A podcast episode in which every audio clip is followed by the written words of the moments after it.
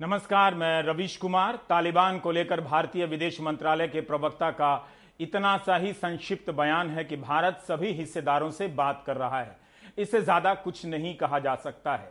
अफ़गानिस्तान की घटना से रूबरू कोई भी दर्शक यह समझ सकता है कि सभी हिस्सेदारों का मतलब तालिबान से भी है। तालिबान को छोड़कर सभी हिस्सेदार नहीं हो सकते हैं।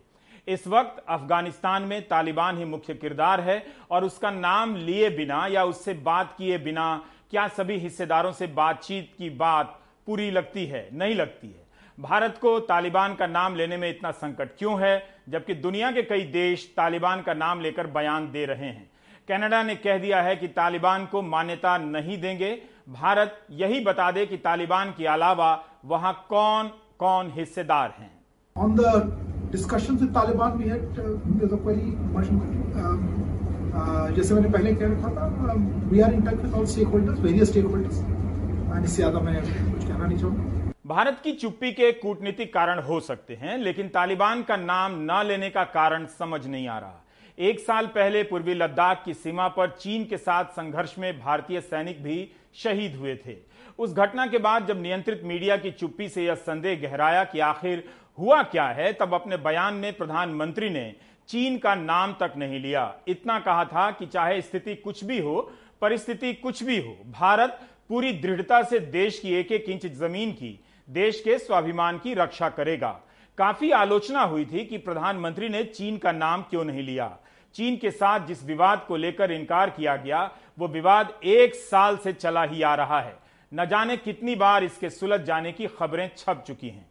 इस 15 अगस्त को जब प्रधानमंत्री ने राष्ट्र को संबोधित किया तब भी उन्होंने अफ़गानिस्तान संकट का ज़िक्र करना ज़रूरी नहीं समझा, जबकि उस संकट का संबंध उसी विस्तारवाद और आतंकवाद से है। आज दुनिया भारत को एक नई दृष्टि से देख रही है। इस दृष्टि के दो महत्वपूर्ण पहलू है। एक, आतंकवाद, और दूसरा, विस्तारवाद। भारत इन दोनों ही चुनौतियों से लड़ रहा है। और सदे हुए तरीके से, बड़ी हिम्मत के साथ जवाब भी दे रहा है। 15 अगस्त का ज़िक्र इसलिए भी किया क्योंकि 2016 के 15 अगस्त को प्रधानमंत्री ने लाल किले से अपने भाषण में बलूचिस्तान का नाम लेकर चौंका दिया था।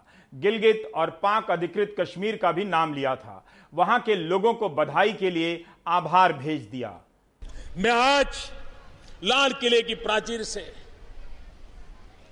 कुछ लोगों का विशेष अभिनंदन और आभार व्यक्त करना चाहता हूँ। पिछले कुछ दिनों से बलूचिस्तान के लोगों ने गिलगिट के लोगों ने, पाक ऑक्यूपाइड कश्मीर के लोगों ने, वहाँ के नागरिकों ने जिस प्रकार से मुझे बहुत बहुत धन्यवाद दिया है जिस प्रकार से मेरा आभार व्यक्त किया है, मेरे प्रति उन्होंने जो सद्भावना जताई है दूर दूर बैठे हुए लोग जिस धरती को मैंने देखा नहीं है, जिन लोगों को विषय में मेरी कभी मुलाकात नहीं हुई है, लेकिन ऐसे दूर सुदूर बैठे हुए लोग हिंदुस्तान के एक प्रधानमंत्री को अभिनंदन करते हैं, उसका आदर करते हैं तो मेरे सवा सौ करोड़ देशवासियों का आनंद है। वो मेरे सवा सौ करोड़ देशवासियों का सम्मान है। और इसलिए ये सम्मान का भाव, धन्यवाद का भाव करने वाले बलूचिस्तान के लोगों का गिलगिट के लोगों का, पाक के कब्जे वाले कश्मीर के लोगों का मैं आज तहे दिल से आभार व्यक्त करना चाहता हूँ। इसलिए प्रधानमंत्री का पुराना भाषण याद आया, जिसे मीडिया भूल गया है। 2016 में मीडिया ने बलूचिस्तान के ज़िक्र को प्रधानमंत्री मोदी के आक्रामक नीति के रूप में देखा था। वैसे इन दिनों प्रधानमंत्री विस्तारवाद के खिलाफ भाषण दे रहे हैं। उस साल बलूचिस्तान के ज़िक्र को नवभारत टाइम्स ने हेडलाइन बनाया कि पाकिस्तान नीति में बड़ी शिफ्ट आ गई है। फिर उसके बाद उस साल की तरह बलूचिस्तान का ज़िक्र नहीं आया। बलूचिस्तान की हेडलाइन विलुप्त हो गई। ऐसी हेडलाइन से मीडिया प्रधानमंत्री की नीतियों को आक्रामक तौर पर पेश कर रहा था। पत्रिका अखबार ने हेडलाइन लगा दी कि क्या अलग हो जाएगा बलूचिस्तान। मोदी ने रखा, दुखती रग पर हाथ तो पाक में मची खलबली पत्रिका की एक और हेडलाइन थी पीओके बलूचिस्तान को लेकर भारत पाक आमने सामने। अंग्रेज़ी मीडिया ने भी बलूचिस्तान के ज़िक्र को गेम चेंजर बताया था। खेल के नियम बदलने वाला ऐलान। अब बलूचिस्तान को लेकर दिया गया बयान विस्तारवाद की परिभाषा में आता है। या नहीं, ये विद्वान तय करेंगे। लेकिन अगर प्रधानमंत्री बलूचिस्तान को लेकर 15 अगस्त के दिन बोल सकते हैं तो अफ़गानिस्तान को लेकर क्यों नहीं? हमारा सवाल इतना भर है। इन उदाहरणों से पता चलता है कि भारत इस इलाके में हो रही गतिविधियों पर नज़र रखता है, सक्रिय भूमिका निभाने की कोशिश करता है और उसके हित भी प्रभावित होते हैं। 16 दिसंबर 2014 को पाकिस्तान के पेशावर में सेना के एक स्कूल पर आतंकवादी हमला हुआ था। करीब डेढ़ सौ लोग मारे गए और इनमें 135 बच्चे थे। इस हमले में तहरीके तालिबान पाकिस्तान का हाथ था। अब यही तहरीके तालिबान पाकिस्तान अफ़गानिस्तान के तालिबान को बधाई दे रहा है। इस घटना के समय दुनिया भर के नेताओं के साथ प्रधानमंत्री मोदी ने भी निंदा की, लेकिन वे इस घटना का ज़िक्र 15 अगस्त 2016 के भाषण में विस्तार से करते हैं। जिस भाषण में बलूचिस्तान का ज़िक्र किया था। संसद की आँखों में आँसू थे। भारत की हर स्कूल रो रही थी। भारत का हर बच्चा पेशावर के बच्चों की मौत से सदमा अनुभव कर रहा था। उसकी आँखों से आँसू सूखते नहीं थे। आतंकवाद से मरने वाला पेशावर का बच्चा भी हमें दर्द देता था, दुख देता था। यह है हमारी मानवता से पली बड़ी संस्कृति की प्रेरणा। इस बयान में प्रधानमंत्री आतंकवाद से प्रेरित सरकारों की बातें करते हैं। इससे यह भी पता चलता है कि दूसरे देश की सरकार कैसी है। जब बोलना होता है, तब बोलते हैं। क्या प्रधानमंत्री के लिए तालिबान की सरकार आतंकवाद से प्रेरित सरकार होगी? क्या वे देखते हैं कि काबुल में जो नई सरकार आ रही है, उससे आतंकी गतिविधियों को समर्थन मिल सकता है? बलोची का एक शब्द है चा बहार जिसका मतलब है चार बहारें, क्योंकि यहाँ हर मौसम बहार जैसा है। ईरान के चाबहार में बन रहे बंदरगाह के भविष्य को लेकर भी सवाल उठ रहे हैं। मनसुख मंडाविया, जो इस वक्त स्वास्थ्य मंत्री हैं, तब बंदरगाह मामलों में राज्य मंत्री थे मार्च के महीने में। तब उन्होंने रॉयटर से कहा था कि मैं अप्रैल या मई महीने में ईरान जाकर चाबहार बंदरगाह के पूर्ण संचालन का उद्घाटन करने वाला हूँ। अचानक से कूटनीतिक मामलों में कूद पड़ने के कारण संभव है, मुझसे कुछ चूक हो रही हो। लेकिन चाबहार बंदरगाह से जुड़ी छपी हुई खबरों और विश्लेषणों को पढ़ते हुए यही लगा कि यह प्रोजेक्ट अब हाथ से जाता दिखाई दे रहा है, जिसे धूमधाम के साथ करार के वक्त ऐतिहासिक बताया गया था। इससे आप यह भी समझ सकते हैं कि जब कोई इवेंट होता है और दो देशों के नेता करार करते हैं तो बड़ी बड़ी बातें करते हैं। लेकिन कुछ साल बाद पता चलता है कि उनमें से कई बातें उतनी बड़ी नहीं थीं। 2016 में भारत, अफ़गानिस्तान और ईरान के बीच चाबहार में बंदरगाह बनाने को लेकर एक समझौता हुआ। हर दूसरी घटना की तरह भारत के प्रधानमंत्री मोदी ने इसे भी ऐतिहासिक बताया। चाबहार प्रोजेक्ट भारत के लिए रणनीतिक रूप से महत्वपूर्ण था भी, अब भी है। इसके तहत समुद्र मार्ग को सड़क मार्ग से जोड़कर यूरोप तक पहुँचा जा सकता है। चाबहार का गुणगान किया गया कि भारत ने चीन को किनारे कर अपनी स्वायत्ता बनाए रखी है और पाकिस्तान के संपर्क में आए बिना अफ़गानिस्तान तक पहुँचने का रास्ता हासिल कर लिया है। 2015 से बलूचिस्तान के ग्वादर बंदरगाह की बात हो रही है, जो चीन चला रहा है। इसका भी जवाब चाबहार से देने की बात हुई। यह भी कहा गया कि भारत अफ़गानिस्तान के चार बड़े शहरों में सड़क से पहुँचने का रास्ता इख्तियार कर लेगा और रूस और मध्य एशिया तक रेल कॉरिडोर बनाने का भी। पहले ऐतिहासिक घोषणाओं के तेवर समझ लीजिए, फिर आगे बताता हूँ। Today, we are all witnessing creation of history, not just for the people of our three countries, but for the entire region.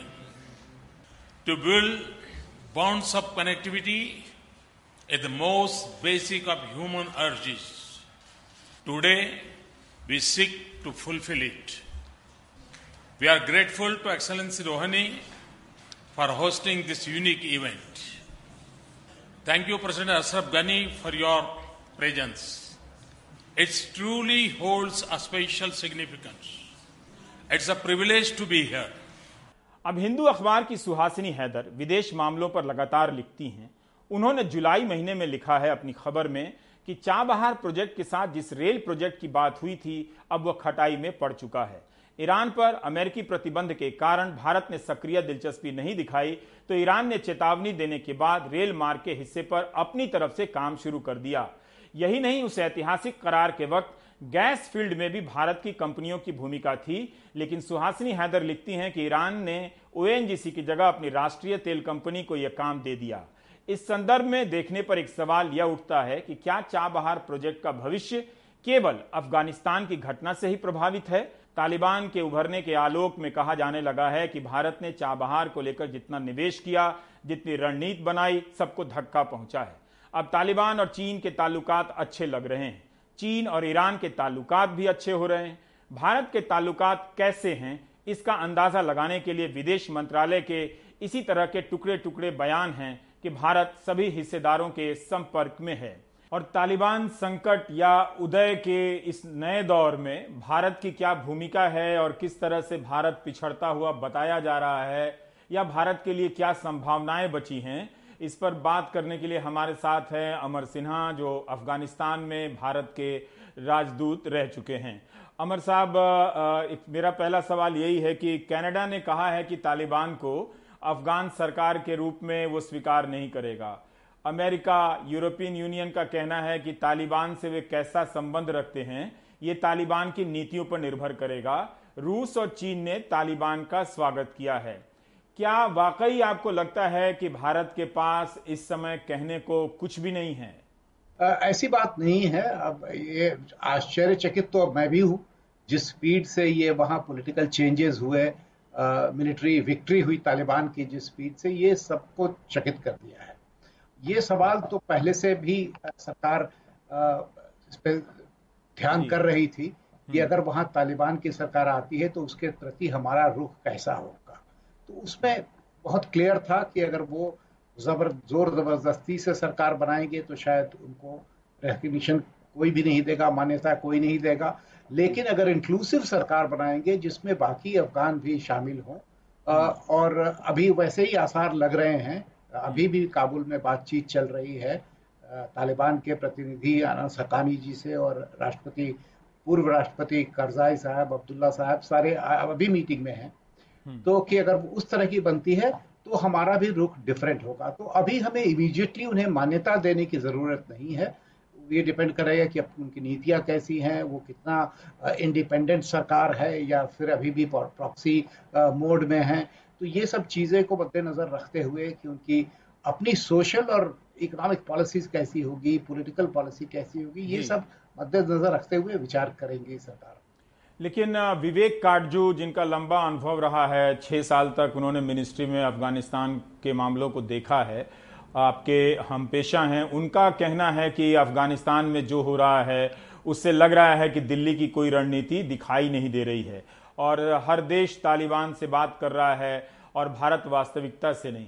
ये बात क्यों कही जा रही है? क्या घरेलू राजनीति में तालिबान की जो छवि है, उसके कारण भारत तालिबान से खुली बातचीत नहीं कर पा रहा है या खुलकर बात नहीं कर रहा है? आपको क्या लगता है कि इस वक्त भारत को खुलकर बात करनी चाहिए? जी हाँ अब तो खैर बिल्कुल ही वक्त आ गया है कि बात करना चाहिए और जैसे सब देशों ने एंगेज किया है, हमें भी करना चाहिए। और हम कर भी रहे थे जो डोमेस्टिक पॉलिटिक्स के कारण इसका आई हम्म। थिंक हमारी एक्सटर्नल पॉलिसी पे ज़्यादा फ़र्क नहीं पड़ा है और आप देखिए कि अगर तालिबान की जो छवि है बट उसके जो मेन सपोर्टर्स थे पहले सऊदी अरेबिया थे यूएई हम्म। थे उनके साथ तो हमारी सबसे बड़ी घनिष्ठता अभी बढ़ी है छह सात सालों में इन देशों ने प्रधानमंत्री जी को सबसे बड़ा मेडल्स भी दिया है अपने देशों का तो वो एक कोई रीजन नहीं हो सकता है। और हमारा तो ऐसे भी पीपल सेंट्रिक पॉलिसी रहा है तो हमारी तो चिंता वो है कि अभी वहाँ मारकाट नहीं हो ब्लडशेड नहीं हो और वहाँ शांति से जो भी पॉलिटिकल ट्रांजिशन होने वाला है, वो हो जाए। अमर जी, जिस तरह से इस बात की आलोचना हो रही है और मज़ाक भी उड़ रहा है कि इतने लंबे अरसे से अमेरिका वहाँ पर था और उसकी खुफिया व्यवस्था इस बात का अंदाज़ा नहीं लगा सकी। भारत का अप्रोच वहाँ के लोगों के संबंधों से है, जैसा कि यहाँ भी कई सरकारों के मंत्री जाकर अफगानी छात्रों से मिल रहे हैं, आश्वासन दे रहे हैं, उसको वैल्यू कर रहे हैं। तो फिर हमारी खुफिया एजेंसी को यह अंदाज़ा क्यों नहीं हुआ कि वहाँ की जनता के बीच में क्या चीज़ें चल रही हैं, क्यों तालिबान इतनी तेज़ी से उभर रहा है? ये अच्छा सवाल आपने कहा है। देखिए, अमेरिका में तो कुछ जो क्रिटिसिज्म हो रही है, उसमें पॉलिटिक्स भी है। ये सिर्फ़ बाइडन साहब ने नहीं किया है, ये डिसीज़न तो ट्रंप सरकार ने ले लिया था और एक मई को ये विड्रॉल हो जाना चाहिए था। और खुफिया एजेंसीज भी अल्टीमेटली तो लोगों पे ही आधारित रहती है, जो लोग जानते हैं। सबसे बड़ी बात है कि तालिबान के लीडर मुल्ला बरादर ने कल खुद कहा अपने प्रेस कॉन्फ्रेंस में कि उन्हें खुद नहीं पता था कि उन्हें मिलिट्री विक्ट्री इतनी जल्दी मिल जाएगी। जब अगर उन्हें नहीं पता था तो दूसरे खुफिया एजेंसीज क्या पता कर पाएँगे। लेकिन मैं इस इलाके से जुड़ी खबरों को आ, का रिसर्च कर रहा था मैं बहुत कम जानकार हूँ। ये स्वीकार करना चाहिए कि अचानक एक अफ़गानिस्तान का मामला आ गया उसमें रूस का एंगल है चीन का एंगल है अमेरिका का है भारत का भी है। लेकिन जब मैं खबरों को सर्च कर रहा था तो ये पता चला कि कई कॉरिडोर उस इलाके से बन रहे हैं गुजरने वाले हैं जिसमें भारत नज़र नहीं आता। जैसे उज्बेकिस्तान अफ़गानिस्तान पाकिस्तान के बीच एक नया कॉरिडोर बन रहा है वहाँ भारत नहीं है। उज्बेकिस्तान कह रहा है कि तालिबान से अच्छे संबंध है। फिर चीन के बारे में पढ़ने को मिला कि पाकिस्तान के साथ जो इकोनॉमिक कॉरिडोर बन रहा है उसका विस्तार अफ़गानिस्तान तक किया जा सकता है उसे शामिल कर सकते हैं। तो क्या भारत केवल चाबहार के भरोसे बैठा रहा? भारत क्यों नहीं नज़र आ रहा है इन रणनीतिक गतिविधियों में? क्या उसके लिए देर हो चुकी है? देखिए ये आपने सवाल बड़ा अच्छा किया है। आ, एक चीज़ हमें भूलना नहीं चाहिए कि अफ़गानिस्तान में और हिंदुस्तान में। तालिबान से ज़्यादा बड़ा प्रॉब्लम एक और है, वो है पाकिस्तान प्रॉब्लम और मैं इसलिए नहीं कह रहा हूँ कि पाकिस्तान को मैं दोष देना चाहता हूँ बट हमारे सार्क की भी कनेक्टिविटी पाकिस्तान ने ही रोकी हुई है। इस कॉरिडोर के बारे में मैंने सुना हूँ, ये कोई नया आइडिया नहीं है। 2010 में हिलरी क्लिंटन ने पाकिस्तान और अफ़गानिस्तान के बीच एक समझौता कराया गया, किया गया, करवाया था। जिसका नाम था Afghanistan Pakistan transit and trade agreement. और 2015 में फिर उसको एक्सटेंड करने की बात हुई थी उसमें ताजिकिस्तान भी जुड़ना चाहता था। अफगान गवर्नमेंट हमेशा ये कहती थी कि भाई हमारा सबसे बड़ा मार्केट हिंदुस्तान है। 50 परसेंट से ज़्यादा हम्म, हमारा एक्सपोर्ट हिंदुस्तान जाता है। सो so, अनलेस हमें वहाँ पे आप एक्सेस देंगे तो हम इसको आगे बात नहीं बढ़ाएँगे। अब ये पिछले महीने जो कनेक्टिविटी समिट हुई उज्बेकिस्तान में उसमें मैं भी थोड़ा अचंभित हूँ कि अमरीकियों ने ये नया क्वाड शब्द इस्तेमाल करके कैसे इस्तेमाल किया और ये आइडिया लोगों ने प्रमोट किया है। तो लेकिन ये जो डिसीशन है ये तो अफगान गवर्नमेंट को लेना पड़ेगा कि अगर पाकिस्तान को वो खुली छूट दे देंगे तो हम्म। और उनको खुद रेसिप्रोकल कोई बेनिफिट नहीं मिलेगा हिंदुस्तान मार्केट के लिए तो उनके एक्सपोर्ट्स पे क्या असर पड़ेगा? तो ये डिसीज़न तो अब जो नई सरकार आएगी वो बनाएगी बट हम्म। ये अमेरिका ने ज़रूर पिछले महीने वहाँ एक अनाउंस किया है कनेक्टिविटी क्वाड की तो हम्म। इसमें हिंदुस्तान को भी जुड़ना ज़रूरी है चाबहार अफ़गानिस्तान के लिए तो ज़रूरी है ही लेकिन हमें अगर सेंट्रल एशिया जाना है जो कि बहुत बड़ा मार्केट है उसके लिए भी चाबहार ज़रूरी है और हमें चाहिए कि अभी हम उस पर ज़्यादा फोकस करें और काम करें क्योंकि जो भी सरकार बनेगी अफ़गानिस्तान में उसको भी इंडिपेंडेंस और ऑल्टरनेट रूट्स मिल पाए। जी। एक खबर आम थी कि अमेरिका जब वहाँ से चला जाएगा तो चीन का उन इलाकों में दखल बढ़ जाएगा।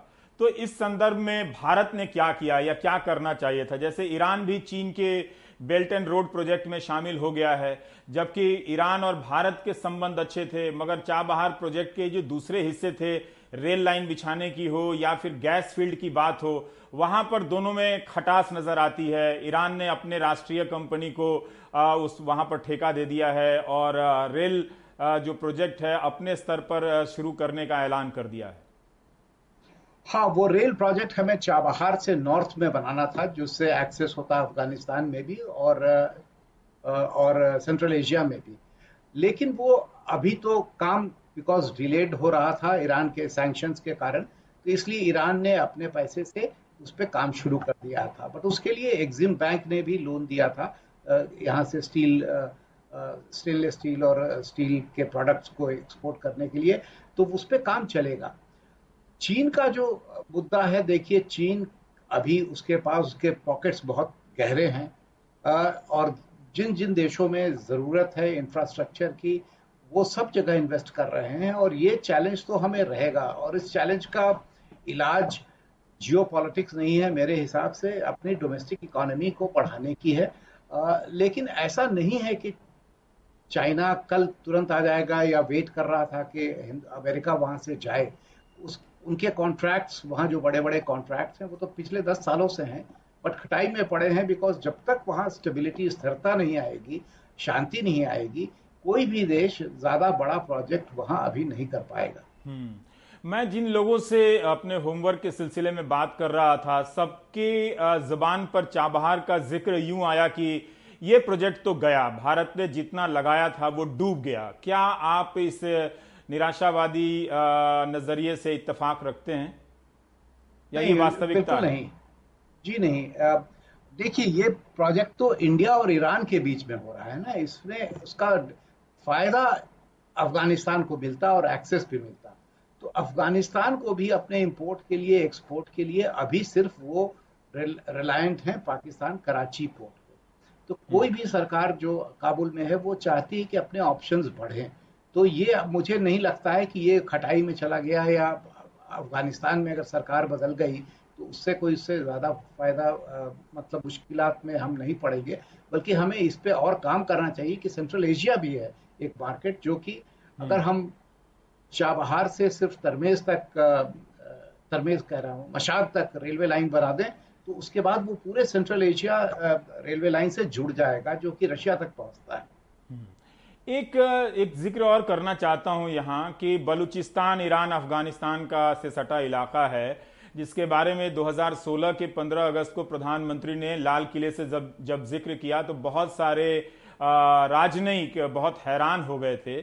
उस संदर्भ में जो अभी जो नए हालात बने हैं क्या स्थिति बनती है? जो प्रधानमंत्री जी ने कहा था मुझे याद है उस वक्त मैं सर्विस में ही था उन्होंने कहा था कि ये पंद्रह अगस्त को मुझे इन इन इलाकों से बहुत कॉन्ग्रेचुलेटरी मैसेजेस आए हैं। हम्म। अब उसमें अनफॉर्चुनेटली विश्लेषकों ने उसको कुछ ज़्यादा ही ट्विस्ट कर दिया उससे बलोचियों के उम्मीद बढ़ गए।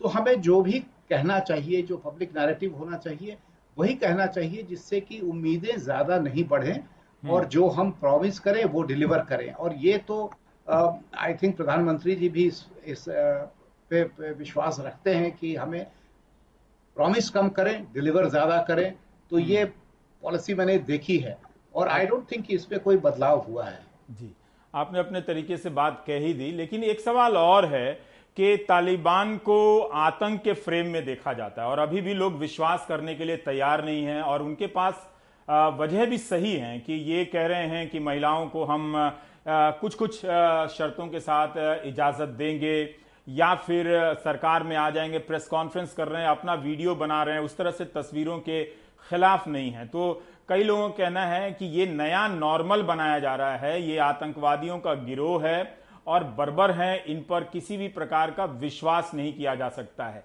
क्या इस नज़रिए से भारत को तालिबान के प्रति अप्रोच करना चाहिए, या कोई दूसरा व्यवहारिक नज़रिया आपको समझ में आता है? देखिए, नज़रिया अल्टीमेटली डिप्लोमेसी का चैलेंज तो है कि हम जो स्थिति है, हम उससे उसको डील करें। ये नहीं सोचे कि ऐसा होता है या काश वैसा होता। वो पॉलिसी का कोई आधार नहीं बन सकता। लेकिन ये सही है कि तालिबान अभी भी यूएन सिक्योरिटी काउंसिल में तालिबान के मेंबर्स हैं ज़रूर उसके सैंक्शन लिस्ट पे। तालिबान एक टेररिस्ट ऑर्गेनाइजेशन नहीं माना जाता है। अमेरिकन लॉ में भी नहीं है। कुछ देश हैं जिसमें उन्होंने टेररिस्ट ऑर्गेनाइजेशन माना है। आ, लेकिन ये भी कहना गलत नहीं होगा कि उन्होंने जो ये जीत हासिल की है इसमें टेरर का ही सहारा लिया है। मतलब ये जो पचासों हज़ार अफगान मारे गए हैं पिछले बीस सालों में। उनकी मिलिट्री मारी गई है और जो असैसिनेशन हुए हैं, जो बॉम्बिंग हुई हैं, वो जो उनका कार्य था, वो बिल्कुल टेररिस्ट ऑर्गेनाइजेशन का था और वो अब इसकी लिपा पुताई करने में लगे हैं। मैं कह सकता हूँ, दोहा ऑफ़िस जो है वो ऑफ़ कोर्स पीआर ऑफ़िस है। वो भी कर सीखे हैं छियानवे और 2001 के बीच जो सरकार चलाए थे तो कितना अकेला हो गया था कितना आइसोलेटेड था उससे भी उनको सीख हुई है लेकिन हम्म। अमेरिका को हटा हराने के लिए उन्होंने टेररिज्म का सहारा लिया इससे कोई दो मत नहीं कह सकता है अब हम्म। कितना बदले हैं ये कहना बड़ा मुश्किल है अभी तो फेस वैल्यू पे लोग लेंगे लेकिन अल्टीमेटली जजमेंट तो तब होगा जो अफगान के लोग करेंगे। अगर भारत तालिबान का नाम लेकर तालिबान से बात करता है किसी तरह का संकोच नहीं करता है तब यह सवाल उठेगा कि फिर पाकिस्तान से बात क्यों नहीं कर रहे हैं? अगर आतंक के नाम पर पाकिस्तान से बात नहीं करेंगे तो तालिबान से कैसे करेंगे? खासकर पाकिस्तान जो खुद तालिबान के मामले में बहुत हद तक इन्वॉल्व हो चुका है। देखिए तालिबान अगर एक अफगान एंटिटी है जिसको हम आजकल जो ये कहते हैं कि वो अफ़गानिस्तान की एक रियलिटी है वो अफगान लोग हैं। हमें तो चाहिए कि वो अगर नेशनलिस्ट बन जाए और पाकिस्तान, अफगान की सॉवरेंटी को मानने लगे तो हमें कोई परेशानी नहीं है और यही होना चाहिए। लेकिन पाकिस्तान ने जैसे मुजाहिदूनों पर भी अपना कब्जा छोड़ा नहीं सोवियत के जाने के बाद भी तो उसका नतीजा ये उनमें काफ़ी एंगर है। और वही गलतियाँ शायद पाकिस्तान दोबारा कर दे, अगर जैसे कि कोई भी परिवार में जब बच्चा 18 साल का हो जाता है, बड़ा तो माता पिता को उसको लेनी चाहिए। आप उसको कंट्रोल करके 25 साल और 30 साल तक नहीं रह सकते। ये पाकिस्तान के तो कल मैंने पाकिस्तान के एक प्रवक्ता अम्बेसडर थे उससे पूछा कि तालिबान तो बदल गया है आप मुझे ये बताइए पाकिस्तान बदला है कि नहीं? हम्म। उसका जवाब उन्होंने शायद उन्हें भी ढूंढना पड़ेगा। बहुत बहुत बहुत शुक्रिया एम्बेसडर सिन्हा। हम एक ब्रेक लेंगे ब्रेक के बाद जब लौटेंगे तो कुछ और बातें करेंगे। धन्यवाद।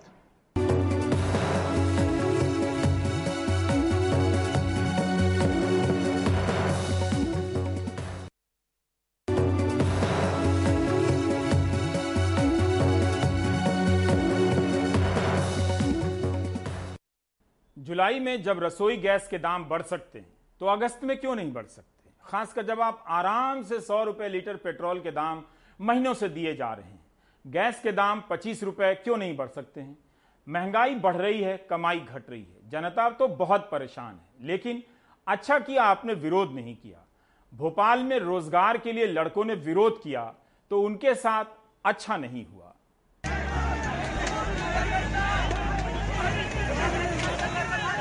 मध्य प्रदेश के अलग अलग हिस्सों से बेरोजगार युवा आए तो सरकारी नौकरी मांगने थे, लेकिन मिली सरकारी लाठियाँ। अलग अलग जिलों से आए युवाओं का एक दल पुलिस मुख्यालय तक पैदल मार्च करते पहुँचा। पुलिस ने बैरिकेड्स लगाकर प्रदर्शनकारियों को रोकने की कोशिश की। इसी बीच पुलिस और प्रदर्शनकारियों के बीच झुमाझटकी हो गई। भीड़ को तितर बितर करने के लिए पुलिस ने लाठीचार्ज कर दिया। शांतिपूर्ण प्रदर्शन करने वाले बेरोजगार भाइयों के लिए सीएम शिवराज सिंह मामा ने मिलिट्री लगा दी और पुलिस के द्वारा इस प्रकार से बर्दता व्यवहार किया गया कि किसी ने उसका सोचा नहीं था। सर एक रोज़गार मांगना बच्चे के हक के लिए आज गुनाह हो गया मैं बोल नहीं सकता हूँ ज़्यादा लेकिन सब में ये कहूँगा कि हम बहुत ही तकलीफ़ में हैं। दोस्तों आप सबका साथ चाहिए। इन्होंने लाठी मारा यहाँ पे और आपको भी लाठी मारी इन लोगों ने। और अभी मैं बोलने की स्थिति में नहीं हूँ मुझे चक्कर जैसा आ रहा है। भोपाल में ही लगभग तीन सालों से चयनित होने के बाद भी नियुक्ति की राह देख रहे चयनित शिक्षक मुख्यमंत्री शिवराज सिंह चौहान को राखी बांधने पहुँचे।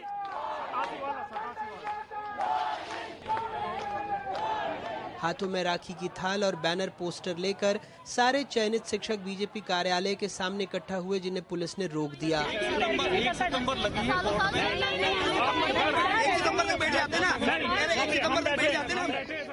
सात सालों के लंबे इंतज़ार के बाद 2018 में शिक्षकों की भर्ती प्रक्रिया शुरू हुई 2019 में चयन हो गया लेकिन नियुक्ति होती उससे पहले कमलनाथ सरकार गिर गई और इन शिक्षकों का भविष्य अधर में लटक गया।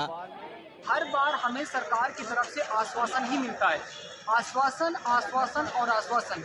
वो लोग जिन्होंने सरकार गिराते वक्त ये कहा था कि हम अतिथि शिक्षक अतिथि विद्वान और चयनित शिक्षकों के साथ न्याय करेंगे वो आज जन आशीर्वाद दे रहे हैं। पर ये लोग गुहार लगा रहे हैं हज़ारों की तादाद में। शिवराज जी, हम आशा करते हैं कि इनकी आप मांग मानोगे। बेरोजगारी का आलम तब है जब राज्य में हज़ारों सरकारी पद खाली हैं। पुलिस विभाग में आरक्षक के बाईस हज़ार पद, पुलिस उप निरीक्षक के दो हज़ार एमपीटीटी में तीस हज़ार, वन रक्षक के चौदह हज़ार, चौबीस, वन क्षेत्रपाल के सात सौ छियानवे, आबकारी आरक्षक एक हज़ार इक्कीस, आबकारी उप निरीक्षक साढ़े तीन सौ, पटवारी पाँच हज़ार, स्वास्थ्य विभाग में पैंतीस हज़ार, शिक्षा विभाग में लगभग नब्बे हज़ार, चिकित्सा अधिकारी पाँच हज़ार सत्तानवे, नर्सिंग स्टाफ पैंतीस हज़ार सात सौ सैतीस। मुख्यमंत्री स्वतंत्रता दिवस पर कहते हैं कि वो रोज़गार के लिए करोड़ों खर्च कर रहे हैं संकल्प ले रहे हैं कि हर महीने एक लाख रोज़गार दिए जाएँगे। हमारे अनुसूचित जाति के भी सुरक्षा की सम्मान की रोज़गार की शिक्षा की भरपूर चिंता की जाएगी। सत्रह हज़ार नौ सौ करोड़ के आसपास इसके लिए हमने राशि का प्रावधान इस बजट में किया है। लेकिन तस्वीरें बदहाली की हैं मजबूरी की हैं। कुछ दिनों पहले बैतूल में ये चयनित शिक्षक शिक्षा मंत्री के पैरों में गिर गई कि नौकरी दे दो। मंत्री जी कांग्रेस और ओबीसी आरक्षण की आड़ में खड़े हो गए। इसके लिए उनको जरा कमलनाथ और दिग्विजय सिंह से पूछना पड़ेगा। शिवराज सिंह चौहान जी की सरकार बनी है, तब से हमने उसको वेरिफिकेशन का काम प्रारंभ करके उसको अंतिम पड़ाव पर पहुँचा दिया है। पर क्योंकि हमारी सरकार 27 परसेंट आरक्षण देना चाहती है पिछड़े वर्ग को, उसमें कोर्ट की स्टे है।